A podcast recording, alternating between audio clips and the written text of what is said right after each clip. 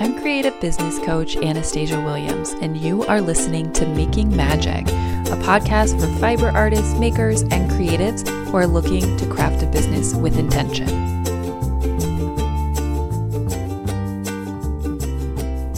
Hi there, welcome to episode 24. I appreciate you bearing with me as I've had a little bit of a hiatus from the podcast, even though the last episode I said I'd be back next week. Um, it's just kind of one of those things that I felt like I needed a bit of a break for my mental health. And so I took it. And you can do the same. We can all do the same because we are responsible for taking care of ourselves as business owners. So there's my little soapbox for that for the day. Um, today, I want to talk about whether or not you should be offering discounts on your knitwear patterns. Before I go into this a little bit further, I will say that even if you are not a knitwear designer or if you have some other sort of maker business, there are still concepts and ideas that are going to apply to you. Um, but in this instance, I really want to address discounts on patterns. So let's answer that question first and foremost. Should you have discounts on your knitwear patterns? And my answer is going to be no, I don't think so. Um, I feel pretty strongly about this, but there are people who feel the opposite. So we'll kind of address all the different mm, uh, sides of the coin, I suppose. But effectively, what we see in the knitting industry is that anytime a pattern is released, there is typically a discount that is offered. So, you know, okay, this is the release of my pattern to celebrate. I'm going to offer, you know, 25% off of it until, you know, the next few days. And then after that, it will stay at full price. And there are a couple of issues that I see with this overall. Um, number one, the reason that this is happening so often is effectively because we have been conditioned to expect that. We are, as consumers, so as knitters who purchase knitwear patterns, we have been trained to expect a discount upon release because it is so common. Everybody does it. And I've had conversations with designers who have said, well, I just did it because everybody else is doing it. And unfortunately, that's not usually best practice, and I wouldn't recommend that. I would say that if you are going to be having any form of a discount, there needs to be a very strong reason behind why you're doing it. When we look at knitwear patterns in general, so they are a very affordable and very low price product. The typical range that you're going to see for any pattern, whether it is, you know, an accessory up to a sweater, up to a dress, is going to be somewhere between six to eight dollars total. So you have to consider that in order to make a profit, and I've said this before on previous episodes, you are going to have to turn over a lot of patterns in order to make a profit. And if you are somebody who genuinely wants to try to do this as a full time job and you know earn full time income from this, it is going to be even more difficult to do so because you are going to have to sell a major volume of patterns to accomplish that. I'm not saying it's not possible. I'm just saying that it is going to be challenging. If you are up for a challenge, great. I'm ready for it. But when you consider the costs that go into creating a knitwear pattern, which honestly, I think that maybe a lot of people don't understand what goes into it.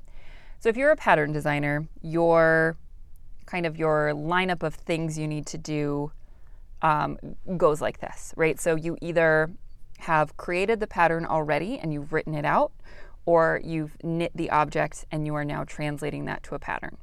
So you can do it either way. I've seen some designers who are more comfortable with actually doing the design work, actually write everything out and then create the piece afterwards.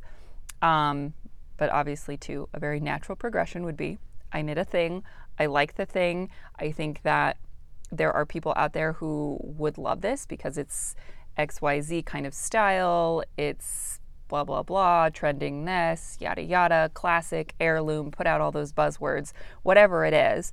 And, you know, heavy, heavy, heavy emphasis on make sure that other people want it and make sure that you know it's going to be well received before you go through the process of releasing a pattern because if there aren't enough people who want it or are not interested in that style, you are not going to make money from it. And this tends to be an issue that I see a lot is, oh, I made a thing, I like the thing, I'm going to sell the thing. And that just isn't customer centric enough. We have businesses because we want to sustain ourselves, of course. However, our business exists for our customers. And in that being the case, we have to make sure that the product that we create tailors to them and that they're going to want it. Anyway, so the thing has been created, the pattern has actually been written up. Now consider the amount of hours that's already been put into this to do that, especially if you're looking at something like a sweater, especially if you're looking at something that is a sweater with cables or color work or something like that, a seamed sweater, um, a dress, something that actually takes a lot of hours to physically knit, depending on your gauge, depending on you know how fast you knit in general, it could take a long time, as well as drafting something up on your computer, depending on what kind of software you have. You may have something that's very friendly for knitters to make a pattern. Otherwise, it may, you know, be something that needs a bit of finagling.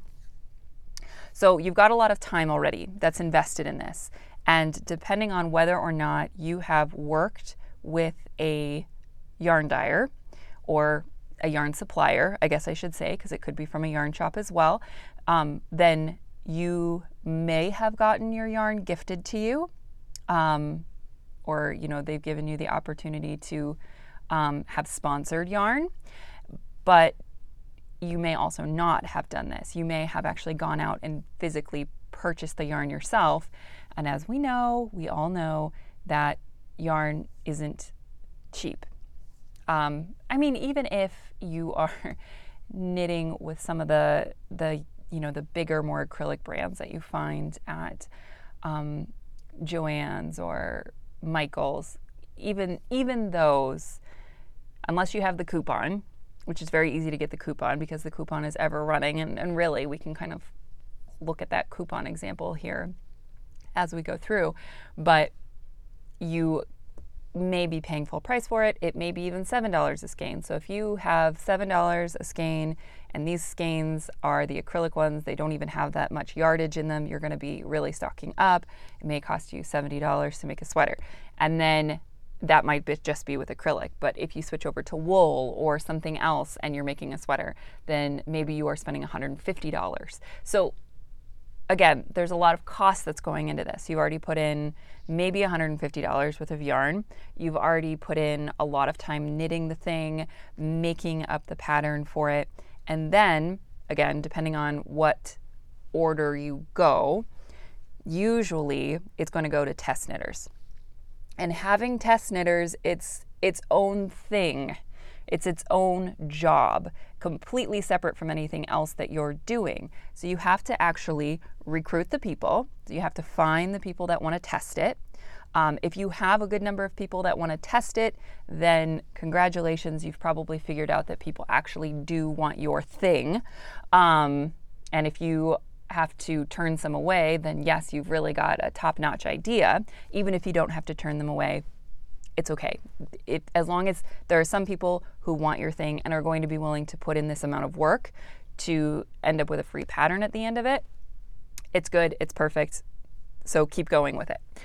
But when you are working with a group of test knitters, you typically are going to have to have some form of communication with them on a regular basis. Some people do this through a Discord channel or chat. Some people do this through an Instagram group. Some people actually use an email chain or you know an email list.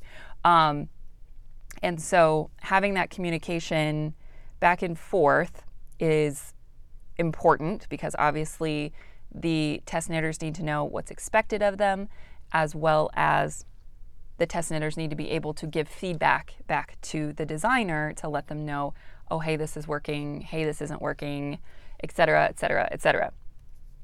And if you are one of those lovely designers that I really admire who actually try to build a community of people within their test knitters, like try to create a very solid relationship with them, which I think is very important and critical and special, then you're actually putting even more work into it because maybe you're having a Zoom party where everybody shows off their finished objects or a welcome party so everyone can get to know each other. You're finding different ways to engage them and show your appreciation for them because they're putting a lot of time and energy into making sure this pattern is going to be perfect, right? It's going to be exactly what the people want. All right, so test knitting, depending on how long that's taken you, you know, it could have been a month, could have been three months, anywhere in between. You've done a lot of support, you've done a lot of assistance, you've gotten all the bugs worked out, and then you take the final pattern to your tech editor. And then your tech editor is going to go through and make sure that there are no mistakes or you know anything that isn't clear needs to be you know just drafted a little bit better. Maybe they do your schematic. All of those things are going to be charged to you at typically an hourly rate. And you'll see those go anywhere from like i don't know $25 an hour to $50 an hour. I've seen quite a bit of like $35 an hour. And if you have a very simple pattern, say, you know, just like a simple hat or a scarf, then it may only take them one hour to get through your pattern. But if you are knitting and making, sorry, a sweater that is going to be size inclusive and very flexible, then there are likely a lot of options. And in that case, it may take them a lot more time to get through it. But even if, even if it only takes them two hours, three hours, four hours, then you are looking at probably between like 125 to $150 again. So if we look at $150 that we've maybe spent on yarn and $150 that we've maybe spent on tech editing, then we are looking at $300. This doesn't count any possible software that we're using to create the pattern um, or anything additional on top of that. So then then you move forward into releasing your pattern. And so you're doing all this marketing leading up to it. You're sharing all the pictures that your testers had taken of the object that they had made. You are out there trying to, you know, get everything perfect on Ravelry so that you can release it and, you know, it will be, you know, easy to find, possibly hit the hot right now list. All of those things are kind of lining up. You've probably put a gazillion hours into this. And then you turn around and you take it and you're going to put a price on it of $8. Okay? So a price of $8 and then that's $8 that you're putting the price on it as. So you put it on to Ravelry, for instance, or Etsy, for instance, and they take fees out of that amount. And then however the payment is processed, that payment processor, whether that's PayPal or Stripe or Square, whatever it is, takes their processing fee out of it. And those are small fees, you know, whether that's like 2.9% plus 50 cents or, or whatever it is. Um, and PayPal has gone up a little bit on theirs, I do know that. Um, but those amounts are coming out of the top on top of it. So you've already lost maybe 5% in total or more in fees. So now you've spent all that money, you're having a small, cheap product have these fees come out, and on top of that, you're going to offer a 15% discount, a 20% discount, a 25% discount. I've seen them all the way up to a 50% discount during the first three days. And those initial days of selling that product is where you're going to have the most momentum. And so selling the most volume likely at that sale price point is just going to knock you back. You are setting yourself up to not make as much as you need to make. So, if you haven't done any form of math on like, hey, this is what I need this pattern to make, this is the amount of, you know, expenses that I paid on it, roughly the amount of time put into it. Sometimes that's just not a tangible number, so maybe that's just something better for your head to keep in mind. And then these are the processing fees that came out, listing fees that came out, yada yada yada. Whatever it is that comes out of it. And then figure out how many you need to sell in order to cover those costs and make a number that you need to make. And you're going to see that it's probably a, a pretty decent number. So, does it behoove you to maybe raise your prices a little bit? Probably. And probably by probably, I mean, yeah, I think so. I do think so. It does to raise your prices, but it also means that you are allowing your work to be devalued, in my opinion. Um, so, what are some of the alternatives? Right? Because the argument, the biggest argument to be made is that those discounts create a buzz around the pattern. And even if people just go and look at it on Ravelry, even if they don't buy, as long as they view it after it's been released, that can push it to the top of the hot right now list. If that is important for you, then mm, this one may feel a little bit harder to walk away from. But there's also a lot of individuals who don't really want to rely on Ravelry anymore for various reasons. And so if you are one of those people, then I definitely wouldn't recommend doing a discount upon release. But so the question has been posed. All right, so you don't think that we should have pattern discounts. So how else are we supposed to market ourselves in order to you know s- build some sort of momentum around this or to get it out of the gate in the best possible way um, and really market it. So all right. So here are a couple of things that i have come up with. And there have been some objections to this and some of these and, and not to others. Um, and we'll kind of go through those because I asked my Slack group about this, and they came back with a lot of really good feedback. But so the first thing is to build the discount loss into your pattern price. So figure out how much is being taken out. Like, let's say that you have a 25% discount. So basically, take that amount of that 25% and build it into the price. So that way, you are going to be making the price that you actually need to sell it at. But when the discount period is over, you will be making more.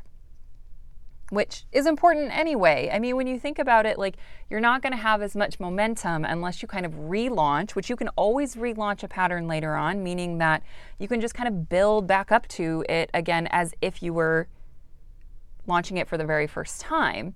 Um, you know, I've seen other designers do this very successfully where they take a pattern that was in the archives and they bring it back for a month and that's and they just feature it really heavily over that month and then try to kind of regain some sales from it. I think that's really smart, especially if you're having a slow month, if you're not releasing anything in a given month, you know, bring some of your patterns from the past back to light because they don't stay any form of passive income, though passive income doesn't really exist, but they don't stay as passive income if nobody knows about them. So, anyway, so building that discount loss into your pattern price or just raising your prices is going to be probably top rep- recommendation if you really, really, really want to include that discount. Some people love discounts, they just love them. And if you want your people to be able to have a dopamine hit from receiving a discount, baking it into the prices is going to be your best option. If you do not care about having a discount and you do not care about getting on the hot right now on Ravelry, we will continue. You can also choose to soft release your pattern to just your newsletter subscribers slash community for the few, first few days. So it's kind of that exclusive access sort of thing. And that really typically can generate a lot of interest in a particular product, um, in being the first to get it, the first to knit with it, et cetera, et cetera. Um, so having people be the first ones to get it in their hands virtually or otherwise could be a good route to go. Um, another idea is possibly offering a digital version and a maybe a printed version that you can mail to them for more of a premium price. So if you just want the digital version, maybe it's, you know, $10. But if you want the really fancy version that comes with it in the mail, then you cover your costs for that and maybe upcharge just a little bit or, you know, put a little build a little bit in there for profit and, you know, maybe sell it for $20 you know, some people really do like to be able to have a a nice tangible pattern. You know, a lot of us we print them out on our printers. It's kind of, you know, just regular paper. If you have something that's on really nice stock paper or it's a little bit glossy or whatever, that could be really nice. Um, if you can also get it to where it's more of a print on demand, sort of thing. Um, there are services out there that do more printing on demand so that you don't have to buy a bunch of these up front. And if they are not sold, you don't know what the heck to do with them. But printing on demand would allow you then to print them as they are requested so you are not, you know, putting in a lot of cost up front. And also, too, I mean, if you are a pattern designer, if you want to go to any sort of a I don't know, like a yarn convention or something like that. If you are somebody who has a booth, and some designers do have booths, then you can have that physical product there for people to buy. And I, I mean, I think it's a great idea personally. That's just, I love it. Anyway, you can also build limited edition kits with no discount with a limited supply. So, you know, if you are working with a special designer, or I'm sorry, you're working with a specific Dyer to create a, a, kit for this pattern so that they get the pattern and they get the yarn. Maybe they get, you know, the needles that go with it. You know, having that special kit on a limited release could also allow you to charge a little bit more for it and create a special unique product that people really like. You can also build your discount into a bundle price with other patterns so they get access to other things. Some people really hate bundles because they're like, what if I don't want everything in it? It could be a small bundle, it could be a bundle they create. Buy five of my patterns and get 10% off. You know, that I've seen those as well. So I think Ravelry gives you that option where you can do any patterns of yours and bundle them all together. So that that's definitely an option. Um, you can also just decrease the amount of the discount. So if you were offering 25% off, maybe you just offer five. And, you know, a discount is a discount.